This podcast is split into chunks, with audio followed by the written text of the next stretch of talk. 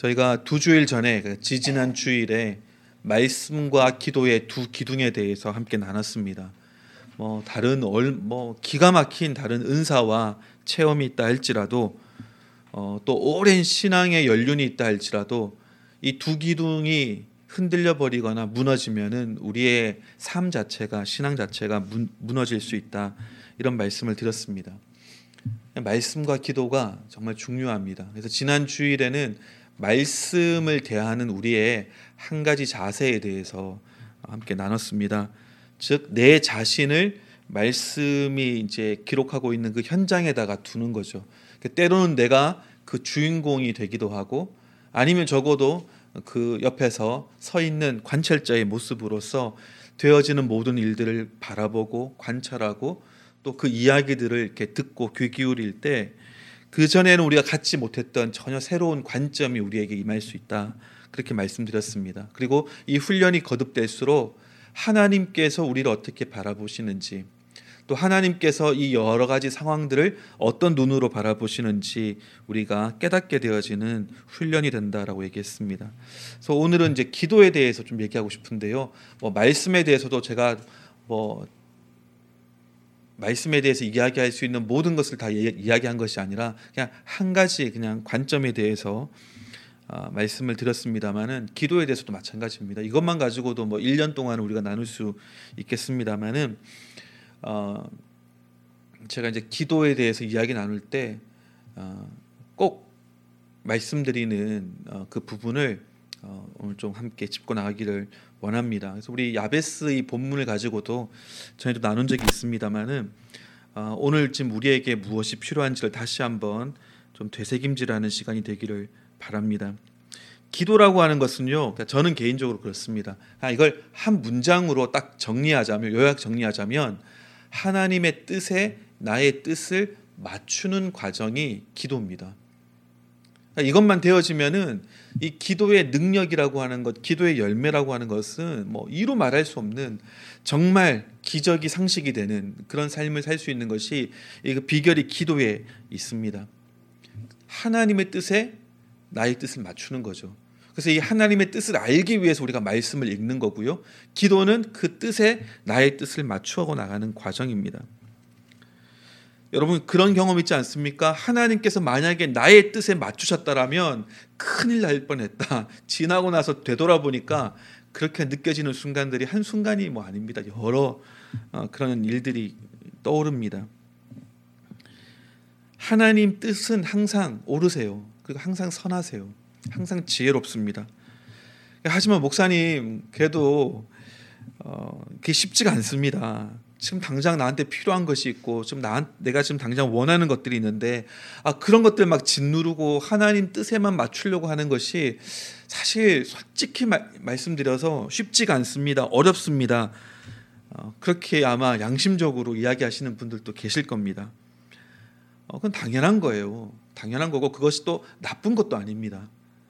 아, 무엇이든지 마찬가지지만 처음부터 뭐 능숙하고 성숙하게 아, 할 수는 없습니다. 하지만 꾸준하게 해 나가는 과정 가운데 우리가 계속해서 발전해 나가고 점점 어, 성숙하고 성장해 나가게 되는 거죠. 이제 그런 이야기 종종 드리지 않습니까? 차가 멈춰 있는데 아무리 그냥 핸들을 갖다가 좌우로 흔들어 봐야 그 밑에 땅만 패일 뿐입니다. 차가 천천히라도 움직이기 시작하면 그때는 아, 오른쪽으로 꺾으면 오른쪽으로 가고 왼쪽으로 꺾으면 왼쪽으로 갑니다. 그러니까 좀 잘못된 방향으로 가더라도 가면서 핸들을 조정해 나가면은 올바른 길로 얼마든지 우리가 찾아갈 수 있다는 거죠. 가만히 있으면 안 된다는 거예요. 기도도 이게 옳은 기도인가 저게 옳은 기도인가 이것이 성숙한 기도인가 이것이 미숙한 기도 이걸 따지기보다 전에 기도하기 시작하는 것부터가 제일 중요한 겁니다. 일단 기도하면 좀 미숙한 기도라도 좀 이기적인 기도라도 좀 신학적으로 좀 틀린 기도라도 혹은 좀 다소 투박한 표현이라 할지라도 하나님께서는 그걸 가지고 우리 기도를 만들어 가세요. 인도에 가십니다. 중요한 것은 기도하는 것 그 자체입니다. 왜요? 기도하면 우리 안에 계신 성령님께서 우리를 인도해 주시기 때문에 그래요. 우리가 잘 알고 있는 로마서 8장 26절 말씀 보시면은 이와 같이 성령도 우리의 연약함을 도우시나니 우리는 마땅히 기도할 바를 알지 못하나 오직 성령이 말할 수 없는 탄식으로 우리를 위하여 친히 간구하시느니라. 우리가 무엇을 간구하고 기도해야 될지 모를 때에도 성령께서 우리를 도와주신다라고 이렇게 말씀하고 있지 않습니까? 우리를 도와주시고 또 우리를 위해서 또 기도하시고 얼마나 좋습니까? 우리를 위해서 중보도 하시고 또 우리의 기도도 도와주시고 다음 절 27절 보시면은 마음을 살피시는 이가 성령의 생각을 아시나니 이는 성령이 하나님의 뜻대로 성도를 위하여 간구하심이니라. 무슨 말입니까? 우리 안에 계신 성령님께서 우리를 도와주시고 우리를 위해서 탄식하며 중보하시는데 어떤 중보하시는지 어떤 기도를 하시는지 하나님이 다 아신다는 겁니다. 우리의 생각과 마음을 아시는 것처럼 우리 안에 계시는 성령님의 생각과 마음을 아신다는 거죠. 당연히 하나님이시니까 아시겠죠. 하지만 우리 안에 계신 성령님께서 어떻게 기도하시기 때문에 여기 나와 있는 것처럼 하나님의 뜻대로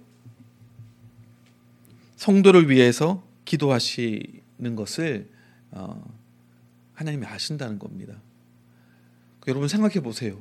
아니 성령님조차도 하나님 아버지의 뜻을 알고 그 뜻을 따라서 기도하는데 우리는 뭐 말할 것도 없죠. 그래서 이 성령님께서 우리 안에 계시면서 도우시는 것은 우리로 하여금 이 아버지의 뜻을 깨닫게 하시고 그 아버지의 뜻에 우리의 뜻도 맞출 수 있도록 또 도와주시고 또 우리를 위해서 중보하시는 것도 다 어떻게 하신다고요? 하나님 아버지의 뜻대로 기도하신다는 겁니다. 즉 우리에게 어, 모델을 보여주시는 거죠. 모범을 보여주시는 겁니다. 기도라고 하는 것은 이런 것이다. 하나님의 뜻대로 내가 구하는 것이다. 라고 하는 모델을 보여주시고 또한 이런 모범을 이렇게 세워주시는, 세워나가시는 그 일들을 하십니다. 어, 여러분, 전 잘 모르겠어요. 왜 하나님이 기도라고 하는 방법으로 일하시기로 어, 작정하셨는지 모르겠습니다. 하지만 하나님은 그렇게 작정하셨어요. 나는 기도라고 하는 방법으로 일하겠다라고 작정하셨고 또 우리에게 기도하라라고 명령하셨습니다. 기도해도 좋고 안 해도 좋지만 하는 게 낫지 않겠니? 이게 아니라 나는 기도라고 하는 방법으로 일하기로 방법으로 일하기로 정했으니까 너희들은 무엇하라? 아, 기도하라. 그리고 기도할 때 내가 그 기도를 따라 또 그 기도를 통해 일하겠다라고 하나님은 말씀하시는 거죠.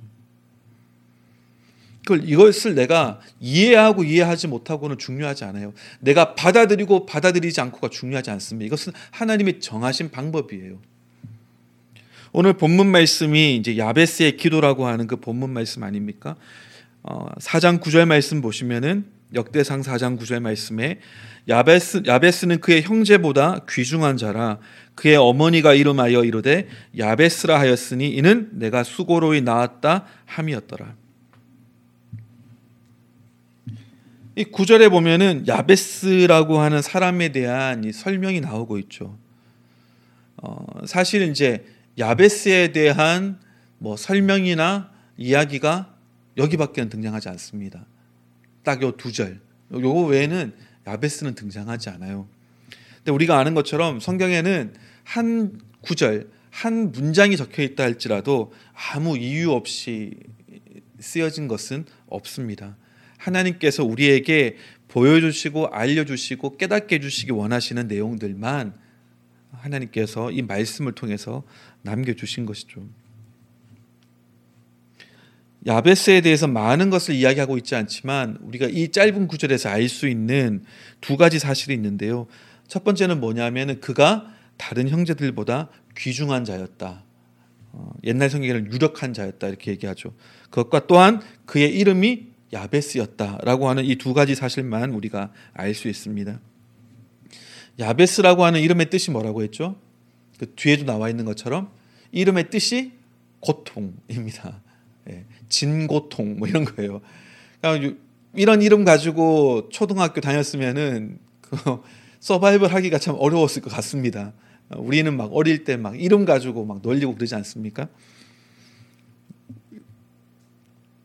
전에 찾아본 것 중에 한국에 있는 특이한 이름 중에 어, 뭐가 있었냐 하면은 나 나씨가 있죠. 나 제가 아는 목사님 중에도 나씨성을 가진 목사님이 계신데 나 근데 이름이 폴레온 이름이 폴레온이에요. 폴레 폴레온 나 한국식으로 하면 나폴레온 이렇습니다. 네, 오시성을 가진 오맷돌이라고 하는 분도 있고요. 그 형의 이름은 오말뚝. 부모님이 무슨 생각으로 이름을 지었는지 잘 모르겠어요. 그나마 좀 괜찮은 이름도 있죠. 어, 시, 시 성이 있더라고요. 시. 그래서 이름이 외자입니다. 인. 예, 멋있죠. 시인. 예, 아, 멋있습니다. 근데 이제 이 사람이 어, 뭐 중고등학교, 대학교 때까지는 괜찮겠지만 군대 가면 이제 좀 문제가 생기죠. 이병신 이렇게 그러요. 예, 이렇게 좀 길게 불러야 되는데 짧게 부르면 큰일 납니다. 예. 상병이 돼도 마찬가지죠. 상병신 이렇게 되는 겁니다. 예. 무슨 생각으로 이렇게 이름을 지었는지 잘 모르겠어요. 근데 이제 이름을 고통이라고 지은 거죠. 야베스 고통입니다. 근데 이 야베스는 어, 왜 이름을 고통이라 지었는지 뭐 부모가 막 악담하고 저주하듯이 너는 그냥 고통스러운 인생을 살아라 이래 가지고 이름을 고통이라고 짓지는 않았겠죠. 보통 이제 성경에 보면은 그 당시의 어떤 상황에 따라서 이름을 짓기도 합니다. 이가봇 이렇게 이름을 짓고 하지 않습니까? 영광이 이제 떠났다. 이렇게 해서 이제 그 당시의 상황과 뭐 그것이 좋은 일이든 나쁜 일이든 그걸 가지고 또 이제 이름을 짓기도 하는데 이 야베스라고 하는 이름을 볼때 어, 아마도 자기가 태어날 때 그 괴로웠던 상황들, 그 상황들이 뭐 두 가지일 수 있겠죠. 그가 태어날 때의 그 당시의 상황이 좀 고통스러운 상황이었던 아니면은 그 엄마가 야베스를 낳을 때 굉장히 고통스럽게 어, 낳았던 뭐 그래서 뭐 옛날에 낳다가 죽기도 하지 않습니까? 어쨌거나 고통과 관련이 있는 그 출생의 배경이 있다는 거죠. 그런데 중요한 것은 오늘 말씀을 보면은 자기가 태어날 때 그 괴로웠던 고통스러웠던 상황과 자기에게 주어졌던 그 고통이라고 하는 이름을 딛고 일어서서 어떻게 불리게 됐습니까? 그 형제들보다 귀한 자라고 불리게 되는 사람이 되었다는 거죠. 즉 자기에게 주어진 환경과 운명에 굴복당하는 삶을 산 것이 아니라 자기가 그 환경을 굴복시키고 자기의 운명을 개척해 나갔다라고 이제 우리가 볼 수가 있습니다. 또 어떻게 그렇게 할 수 있었는지가 오늘 본문에 나와 있는 그의 기도를 통해서 우리가 좀 알 수가 있습니다. 그 다음 10절 말씀 보시면 야베스가 이스라엘 하나님께 아뢰어 이르되 주께서 내게 복을 주시려거든 나의 지역을 넓히시고 주의 손으로 나를 도우사 나로 환란을 벗어나 내게 근심이 없게 하옵소서 하였더니 하나님이 그가 구하는 것을 허락하셨더라. 그 유명한 야베스의 기도가 이 짧은 한 절의 기도입니다. 근데 이게 왜 이 야베스의 기도가 유명해졌느냐? 어, 전에도 말씀드린 것처럼 브루스 윌킨슨이라고 하는 분이 쓰신 그 목사님이 쓰신 책 The Prayer of Jabez라고 하는 그 책이 있습니다. 근데 이 책이 그 책도 대단하죠. 목사님도 그요한 줄 가지고 책 한 권을 쓰신 거예요. 근데 이 책이 베스트셀러가 돼 가지고 야베스의 기도라고 하는 것이 굉장히 많이 아, 알려지게 되었습니다. 근데 이분은 어떻게 이 책을 쓰게 되었느냐? 이분 또 뭐 전혀 여기에 대해서 알지 못하고 있다가 신학교를 다닐 때 이제 채플 시간 있지 않습니까? 예배 시간이 있는데 교목 목사님이 하시는 설교를 통해서 처음으로 이 구절을 접하게 되었다고 합니다. 리처드 shum이라고 하는 그 이제 그 박사님의 설교를 듣다가 어, 그 목사님이 이 구절을 가지고 설교하시는데 자기는 읽어보지도 못했고 들어보지도 못했던 뭐 이걸 가지고 설교하는 것은 뭐 들어보지 못했고 또 본인도 뭐 성경을 읽다가 이 구절을 이렇게 발견하지 못했다라고 그렇게 이야기를 합니다. 근데 그 전에는 듣도 보도 못한 본문인데 그 설교 이후에는 이 구절밖에는 생각이 안 나더라는 거예요. 그러니까 굉장히 뭔가 임팩트가 있게 성령님께서 이제 그 시간에 감동을 주신 거죠. 마치 보물을 발견한 듯한 느낌을 받았다고 합니다. 여러분 우리가 성경을 읽다 보면 그럴 때가 있지 않습니까? 어떤 한 구절이 어떤 때에 막 크게 와닿으면서 정말 그때 막 사막에서 물 한 줄기 어, 찾은 것처럼 그리고 어, 정말 귀한 보물을 어렵게 발견한 것처럼 어, 그런 느낌이 들 때가 있습니다. 근데 목사님에게는 브루스 윌킨슨 목사님에게는 이제 이 구절이 그렇게 다가왔던 거예요. 근데 거기서 끝나는 것이 아니라 그때부터 이 목사님이 요 구절을 가지고 자기도 똑같이 기도를 하기 시작한 거예요. 요 한 절 가지고. 근데 이 기도를 꾸준하게 했더니 정말 이 기도의 내용처럼 하나님의 도우심과 응답이 자기 삶 가운데 임하더라는 겁니다. 그 전과 이후가 너무나 확연하게 차이 날 정도로 그 기도를 하기 전과 그 기도를 하기 시작한 이후에 자기의 삶과 경험이 너무 달라지더라는 거예요. 기도의 응답도 마찬가지고. 그러니까 너무 감격스러워 가지고 너무 그게 좋아 가지고 주변의 다른 사람들에게도 막 이제 이야기하기 시작한 겁니다. 야, 내가 이 기도문을 가지고 기도했더니 내가 정말 많은 것이 달라지더라. 기적 같은 일들이 생기더라. 했더니 이제 그 이야기를 들은 주변 사람들이 또 어, 기도하기 시작한 겁니다. 아, 그랬더니 그 사람들의 삶 가운데도 놀라운 기도의 응답과 하나님의 일하심과 도우심들이 임하더라는 거죠. 그래서 이제 이분이 책을 쓰게 된 거예요.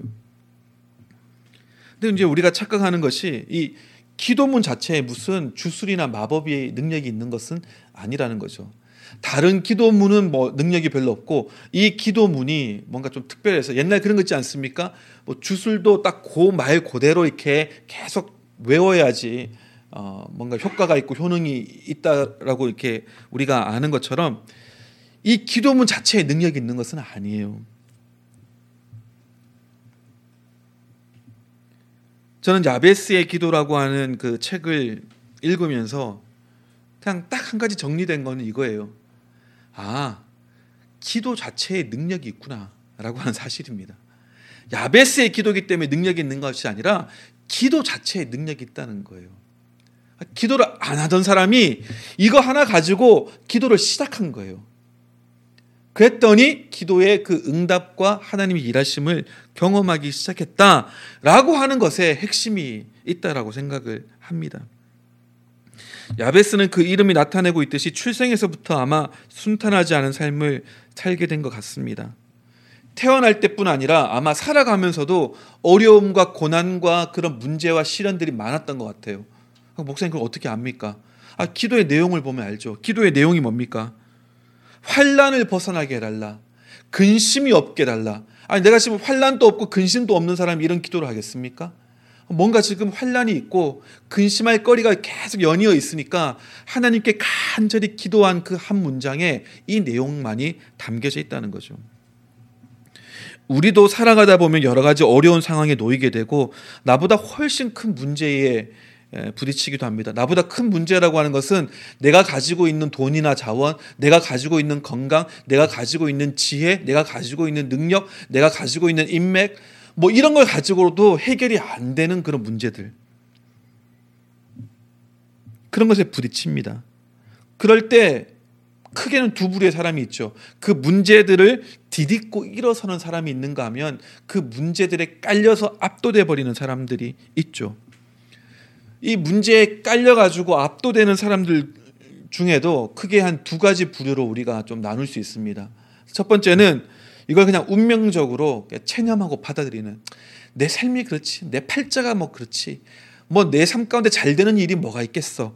라고 그냥 나의 운명이고 앞으로도 특별히 바뀌지 않을 것이야. 라고 그냥 체념하고 받아들이는 사람이 있는가 하면은 두 번째 부류는 또 어떤 사람이 있냐면은 나한테 뭔가 문제가 있다고 생각하는 거예요. 그러니까 내 팔자 내뭐내 운명 이, 이 이것뿐 아니라 나에게 문제가 있는 거야 나에게. 내가 이 모양 이 꼬락선이니까 이런 일들이 계속 생긴다는 거예요. 나한테는 좋은 일들이나 축복이 올 만한 건덕지가 없다는 거예요. 하나님이 좋은 것을 주실 만한 그런 자격이나 조건을 나는 조금 더 갖추고 있지 못한다 라고 하는 생각을 가지고 있는 굉장히 실패의식과 피해의식과 자기 연민과 부정적인 생각에 사로잡혀 있는 그런 사람들이죠. 어떻게 보면 굉장히 율법적인 생각이기도 합니다. 하나님께서 나에게 뭔가 좋은 것을 주시기 위해서는 내가 뭔가 그에 상응하는 뭔가를 해야 한다. 보통 종교에서 많이들 얘기하는 뭐 천번 제, 뭐 이렇게 절을 한다든지 고행을 한다든지 뭐 뭔가를 그에 상응할 만한 것을 해야지만이 하늘도 감동해서 나에게 뭔가를 주신다라고 생각을 한다는 거죠. 그러니까 나의 노력으로 하나님의 축복이나 은혜를 얻을 수 있다라고 생각하는 겁니다. 이게 참 안타까운 그런 모습이죠. 이것은 굉장히 잘못된 생각입니다. 하나님께서 주시는 축복이나 은혜는 말 그대로 은혜입니다. 은혜, grace. 다른 말로 serendipity라고도 합니다. 그러니까 선물이란 뜻이에요. 선물. 선물은 내가 뭔가 한 것에 대한 대가가 아닙니다. 그럼 선물이 아니죠. 그걸 뭐라고 합니까?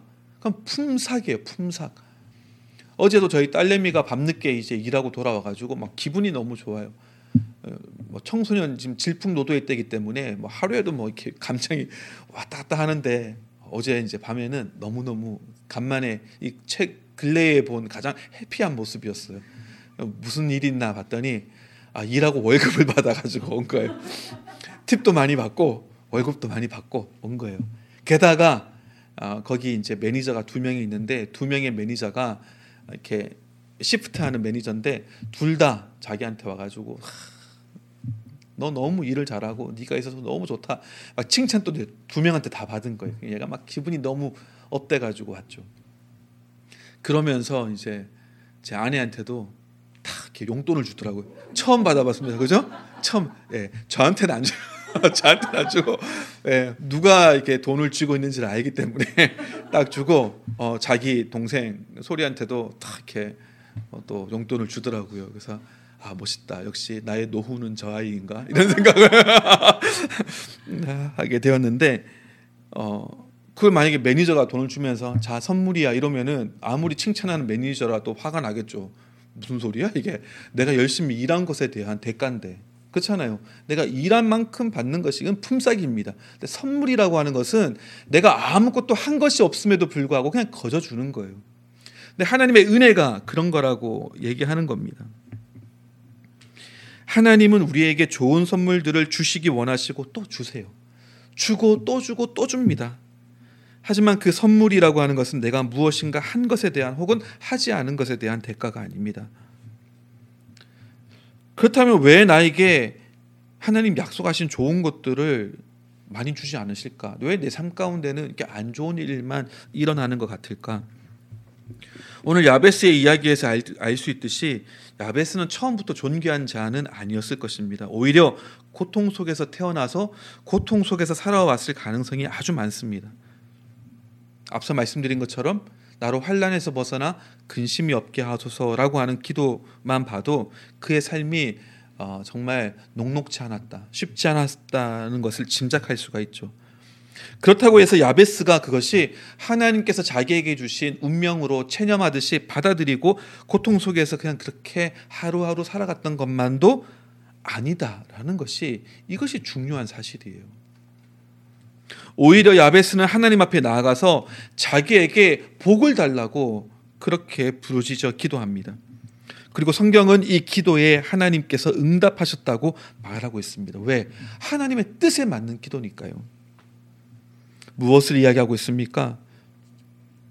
우리는 하나님께서 우리에게 가지고 계신 생각과 뜻, 계획과 마음이 항상 선하다는 것을 우리가 붙잡고 나가야 합니다. 아 이게 되어지는 일들 보세요. 꼬락선 일을 보세요. 내 삶의 어려움들을 보세요. 이게 뭐 하나님 나를 무슨 사랑하시고 나를 나에게 좋은 것을 주신다는 증거입니까? 아, 이제 이러면 이제 씁쓸한 마음 가운데 패배자로 늘 살아가는 거죠. 하지만 그 상황 가운데서도 하나님 나는 믿습니다. 하나님이 선하신 분이고 나를 향한 생각도 선하다는 것을 내가 압니다. 그렇기 때문에 하나님 나에게 복을 주세요.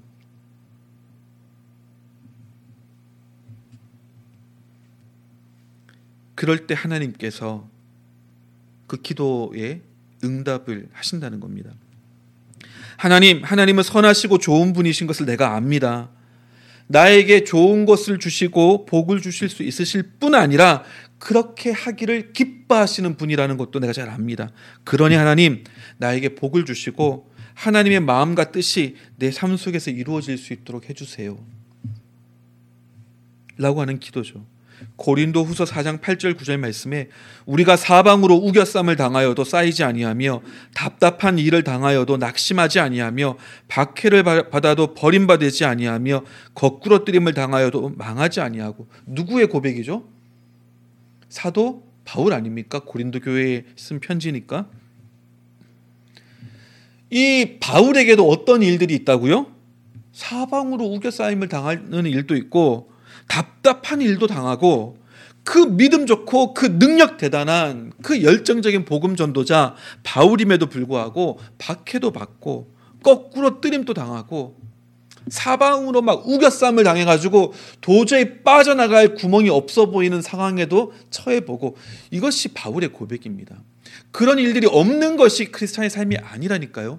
크리스찬의 삶은 그런 것이 있다 할지라도 찾아온다 할지라도 거기에 우리가 넘어지고 망하지 않는 것이 우리 크리스찬의 아이덴티티입니다. 이것이 가능한 이유와 근거가 어디에 있다? 그 바로 앞에 있는 7절 말씀을 보면 이렇게 되어 있습니다. 우리가 이 보배를 질그릇에 가졌으니 이는 심히 큰 능력은 하나님께 있고 우리에게 있지 아니함을 알게 하려 함이라. 내가 능력이 있어서 기도하면 나에게 능력이 생겨서가 아니라 기도할 때 내 안에 계신 하나님 그분의 능력이 나타나고 드러난다는 거죠. 이는 심히 큰 능력은 하나님께 있고 우리에게 있지 아니함을 알게 하려 함이라. 이것이 우리로 하여금 더욱더 기도로 나아가게 만드는 전제와 조건이 되는 거 아니겠습니까? 하나님은 이런 분이세요. 능력 있는 분이십니다. 그렇기 때문에 우리에게 필요한 것은 이 하나님의 뜻이 이루어지기 위해서 우리 쪽에서의 동의와 기도와 간구가 필요하다라고 하는 사실입니다. 그래서 우리가 주기도문에서도 어떻게 기도합니까? 하나님의 뜻이 하늘에서 이미 이루어진 것처럼 이 땅에서도 이루어지기를 내가 무엇합니다? 기도합니다. 하나님의 뜻은 이미 이루어졌어요. 선하신 뜻은 어디서? 하늘에서. 하나님은 그 뜻이 이 땅에서도 이루어지기를 원하세요. 근데 그렇게 이루어지는 방법은 뭐라고요? 우리의 기도를 통해서 이루신다는 겁니다. 하나님의 뜻이 내 삶 속에 이루어지기 위해서는 그 뜻대로 우리가 기도하고 구해야 할 필요가 있다는 이야기죠. 왜 그런지는 몰라요. 이게 신비입니다. 기도의 신비입니다. 하나님이 하나님이 하시는 일 가운데 우리를 동참시켜 주시는 거예요. 그리고 본인이 동참시키고 초대하고 본인이 다 일하고 다 하셨음에도 불구하고는 어, 잘했다 하고 우리한테 상을 주세요. 그 상을 주시고자 하는 것 또한 하나님의 아, 선하신 성품이고 의도라는 거죠. 하나님은 결코 우리의 의지와 생각에 상관없이 억지로 주시는 분이 아니세요. 그것이 아무리 좋은 것이라 할지라도 우리가 원하지 않으면 억지로 찔러 주시는 분이 아니라는 겁니다. 그러니까 내 상황이 어렵고 힘들고 하면은 원망하고 불평할 수 있겠죠. 하지만 거기서 멈춰버리면은 안 된다는 겁니다. 이 되어지는 일들 보니까 하나님 나를 사랑하지 않네, 나를 버리셨네, 어리석은 거죠. 하나님 상황은 이렇지만 하나님은 선하신 분이고 나를 향하신 하나님의 생각도 선한 것을 내가 압니다. 억지로라도 나의 그 말씀에 나의 생각과 의지를 맞춥니다. 하나님 도와주세요. 하나님 복 주세요. 하나님 은혜 주세요. 하나님 일하여 주세요. 다른 사람들은 그걸 보고 아 저 이기적인 기도, 미숙한 기도, 잘못된 기도라고 손가락질할지는 몰라도 하나님께서는 옳았구나 하고 그 기도에 응답하여 주신다는 겁니다. 어떤 사람은 복을 달라고 기도하는 것이 불편한 사람이 있을 겁니다. 기복신앙 아니냐 이런 거죠. 저도 그 사람 중에 한 명입니다. 브루스 윌킨슨이 쓴 이 야베스의 기도가 베스트셀러에 오르면서 막 사람들의 입에 오르 내릴 때 저도 봤거든요. 비판적인 마음이 많았습니다, 솔직히. 이거 뭐야? 이 기복신앙 아니야? 그냥 복 달라고만 기도하는 거 그거 아니야? 이런 이런 마음이 없지 않았습니다. 왜냐하면 사람들이 이것은 무슨 복 받는 부적 정도로 생각하고 주문처럼 막 그냥 기계적으로 이것만 계속 반복해서 기도하거나 아니면 이제 그걸 갖다가 이렇게 글귀를 갖다가 집안에다가 액자로 해서 걸어두고 뭐 이런 것을 보면서 어, 이건 아닌데 이런 이제 마음이 솔직히 있었죠. 마치 하나님 믿는 것이 내가 이 땅에서 그냥 좀 잘 먹고 잘 살고 좀 편안하기 위한 것 이것이 이 목적이 전부인 것처럼 혹시라도 사람들이 생각할까봐 오해할까봐 걱정이 되었던 것 같아요. 그런 노파심이 있었죠. 하지만 원래 브루스 윌킨슨이 그 책을 쓰면서 의도했던 것은 이제 그런 것이 어, 아닐 겁니다. 그러니까 하도 많은 사람들이 여기에 대해서 비판하고 오해하니까 이분이 나중에 또 책을 썼어요. 후속작. 야베스 기도 그 이후 Beyond 어, Beyond Jabez라고 하는 책을 썼습니다. 거기에 대해서 이제 사람들이 오해하거나 질문하거나 비판하는 부분에 대해서 좀 설명하고 좀 이야기하고 있습니다. 그 책에서 이제 그 윌킨슨 목사님 이렇게 이야기하고 있죠. 사람들이 야베스의 기도에 대해서 화를 내고 비판하는 몇 가지 주된 이유 중에 하나가 복을 달라라고 기도하는 것이 너무 이기적인 기도라는 거예요. 복을 주다라고 하는 이 히브리 단어의 의미는 호의와 친절을 베풀다라고 하는 그런 뜻이 있습니다. 그러니까 하나님께 하나님 나에게 호의를 베풀어 주세요. 나에게 친절을 베풀어 주세요라고 이제 구한 거죠. 근데 야베스는 어떻게 기도합니까? 복에 복을 더하여 달라고 이렇게 기도합니다. 이걸 가지고 또 어떤 사람들은 이 보라고 복에 환장한 사람이라고 이 기복 신앙이라고 복만 추구하는 이 신앙 이건 우리가 성숙한 크리스찬들이 피해야 되는 신앙이라고 그렇게 이제 비판을 한 거죠. 근데 복에 복을 더하다라고 하는 표현은 그냥 그 간절함이 더 들어가 있는 겁니다. 그냥 거울이 깨졌다라고 표현하는 것과 거울이 그냥 산산조각 나버렸다라고 하는 것에 좀 의미가 뉘앙스가 다르지 않습니까? 그런 것처럼 복에 복을 더해 달라라고 하는 것은 그러니까 복만 그냥 막 마구 마구 달라 이런 것이 아니라 복을 달라 하나님께 복을 내려 달라라고 하는 간절한 마음의 그냥 표현이에요. 근데 이것이 이기적인 기도로 보였을 수 어, 있죠. 실제로 어떤 사람은 이것 때문에 막 분노해 가지고 어, 실제로 이제 이 브루스 윌킨슨 목사님을 찾아왔었다고 합니다. 와서 이제 목사님에게 이것은 잘못된 겁니다라고 막 이렇게 항변했습니다. 성경에 나와 있는 내용이긴 하지만 아, 그래도 이렇게 기도하는 것은 잘못된 것입니다. 그렇게 따져서 이제 이야기했습니다. 그래서 이 목사님이 그랬대요. 그 순간 하나님께 지혜를 구하는 기도를 잠깐 드리고는 어, 피아노 옆에 이제 책들이 이렇게 있었는데 그 책들을 가져다가 바닥에다가 이렇게 새 무더기를 이렇게 놨답니다. 아, 하나는 그냥 한 권만 놓고 옆에는 두 권을 놓고 그 다음에는 네 권을 이렇게 쌓아서 이렇게 놨대요. 그리고는 이제 그분한테 물었대요. 이것이 만약 이 책들이 하나님이 당신에게 주시는 축복이라고 한다면 당신은 이 중에서 어떤 것을 고르겠느냐? 뭐 양심적으로 대답해야죠.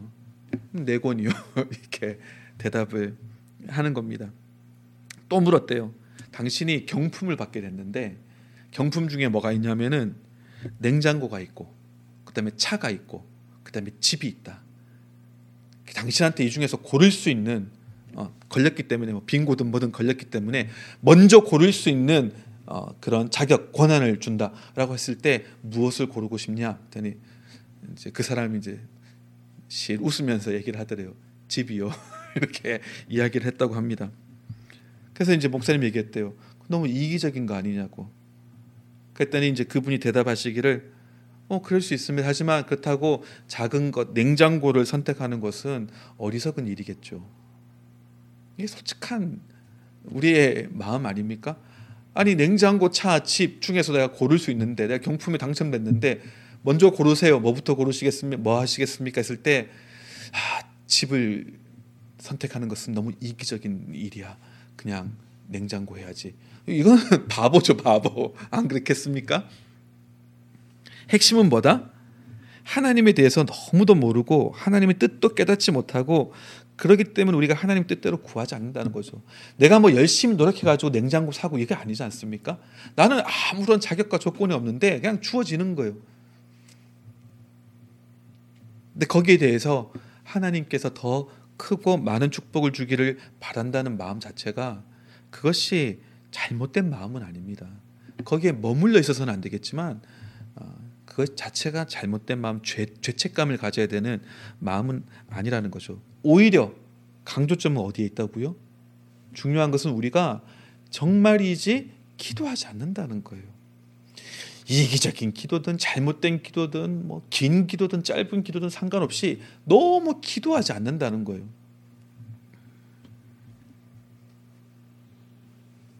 저는 야베스의 기도의 핵심이 이거라고 생각을 합니다. 별 기도하지 않던 사람이 야베스의 기도 이 한 구절 때문에 하나님께 구하는 기도, 복을 달라고 지경을 넓혀 달라고 환란에서 벗어나게 달라고 계속 기도했더니 하나님이 그 기도에 응답하시다라는 겁니다. 왜? 그 기도 자체에 능력이 있기 때문에 그 기도가 신학적으로 옳기 때문에 아니 그것과 상관없이 그냥 기도했기 때문에 기도했기 때문에 하나님께서 응답하시고 일하셨다는 거죠.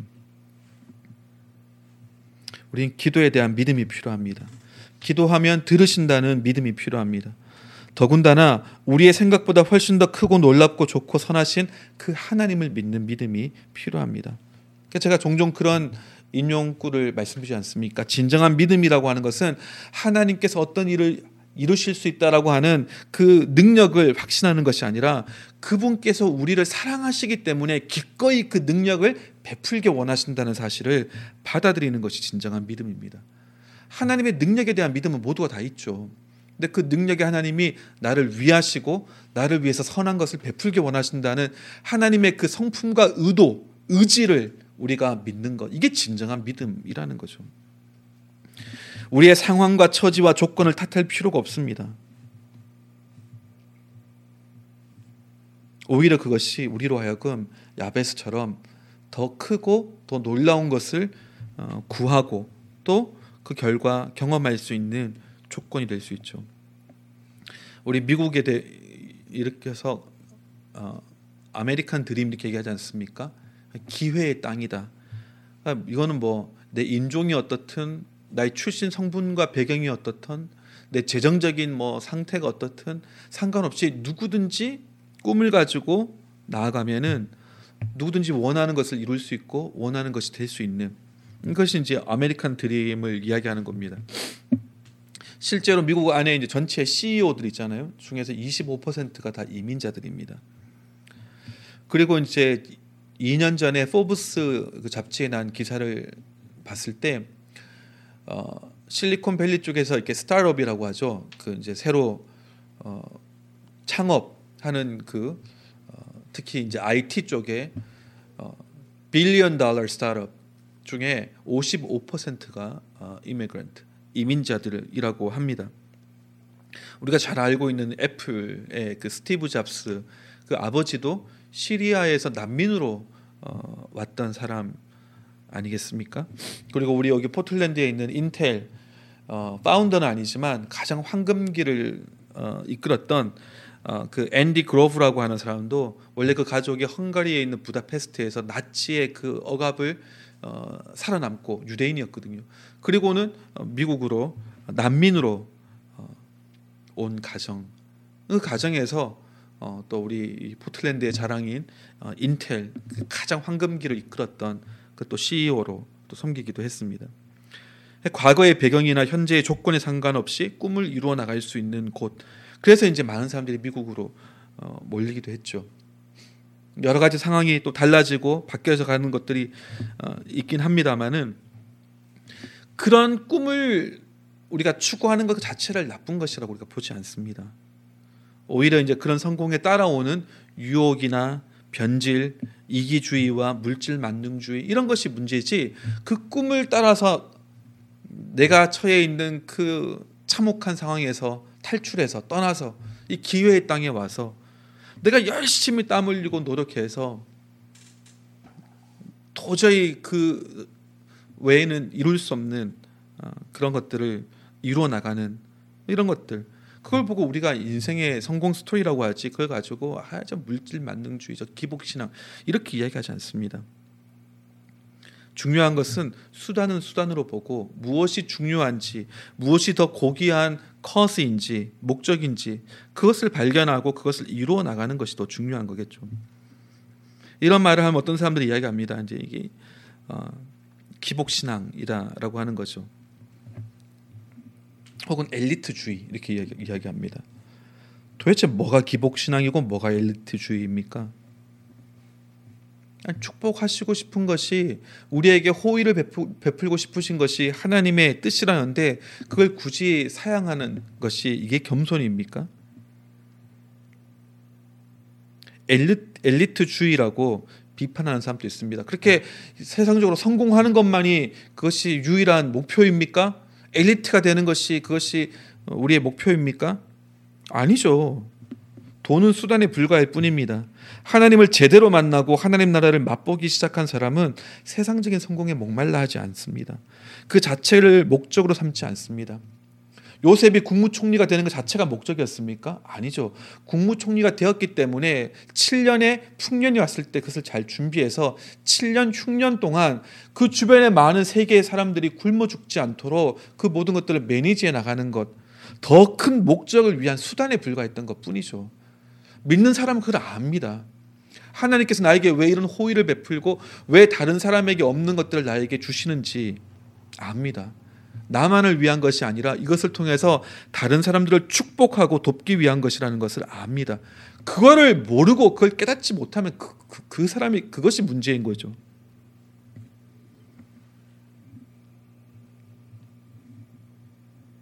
뜻을 정하고 목표를 크게 하면 이룰 수 있는 일들은 우리의 한계와 환경의 제약을 받지 않는다는 거죠. 도대체 무슨 핑계가 필요하겠습니까?